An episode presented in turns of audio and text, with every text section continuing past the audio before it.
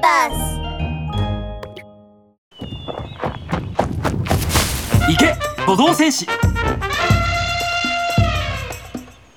第11話パンダはどこ？朝になりトーガはレッサーパンダのポイポイとシベリアイタチのカノンと一緒に翡翠の森にやってきました。川辺にはすでに動物たちが集まっています。川に水が流れたんだな。他にも悪者の二人をつけてくれたらしいよ。さすが巨像戦士ね。トーガが恥ずかしげに頭をかいているとカノンが動物たちの間に割って入りました。みんなトーガだけじゃなくてこのカノンだっておならじゃなくていっぱい頑張ったんだぜ。よし川に水が戻ったことを祝して川の歌を歌ってあげようじゃないかカノンは地面から葉っぱを拾ってマイク代わりにすると。みんな僕の歌を聴け!透き通る大川!な待ってカノンさん。それは歌なの？らもちのろんや!えてっきり尻尾を踏まれて悲鳴でもあげたのかと思った。カノンさん率直に言ってあなたの歌はとても下手よ。もうやめておいた方が。歌が下手だと？なんてことを言うんだい。いいかい？これはね最新の一番流行っている歌唱法なんだ。そこら辺の一般のやつらには真似できねえんだぞ。みんなもなんか言ってやん？おいみんなどこ行っちまったんだ？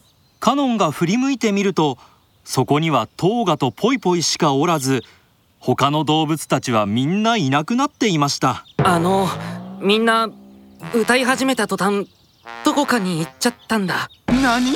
みんな僕の歌が下手だと思ってたってことか？そんなのありえない。きっと僕が時代の先を行き過ぎて時代が追いついてないんだ。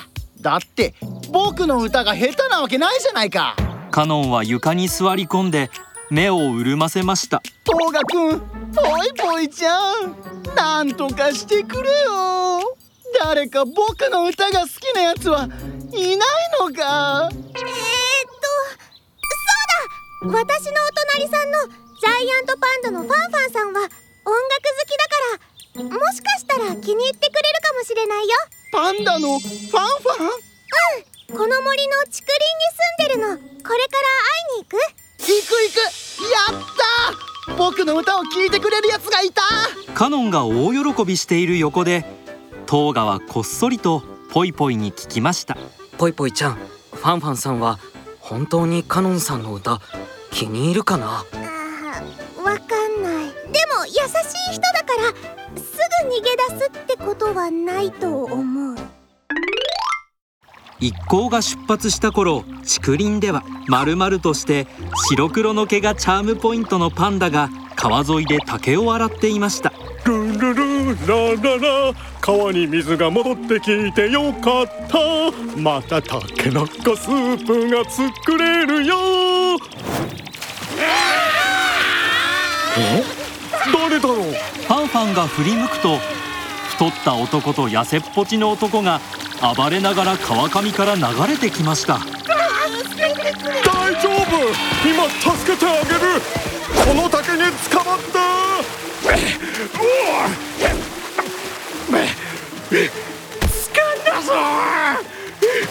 小原社長とガリ吉は竹に捕まりやっとのことで岸に戻ると目の前のパンダを見て驚きで開いた口が塞がりません。清原社長パパパパパパンダっすよ。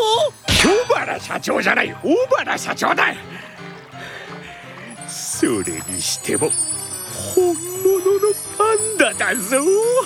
ブーガリ吉こいつで人儲けできるぞ。このパンダを売るんですか？さっき助けてもらったのに？だからいいんじゃねえか。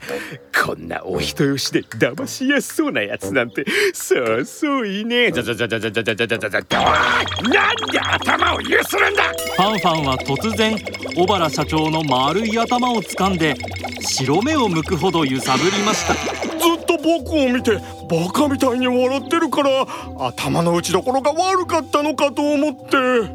誰が。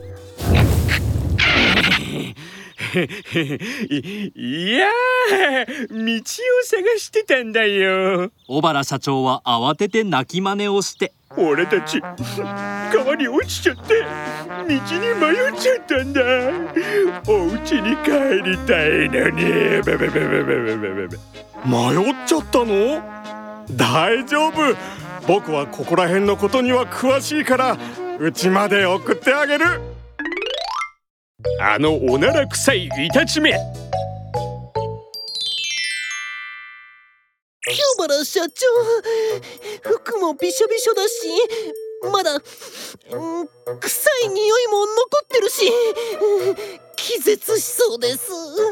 清原社長じゃねえ。俺は大原だよ大原。一体どの面下げて言ってるんだ。お前の投げた爆弾が外れなければ川に落ちたりしなかったんだ。え？爆弾を外したのは清原社長じゃないっすか。黙らっしゃい。いいからしっかりこのパンダについていくんだよ。まったくあのイタチめ臭いったらありゃしねえ。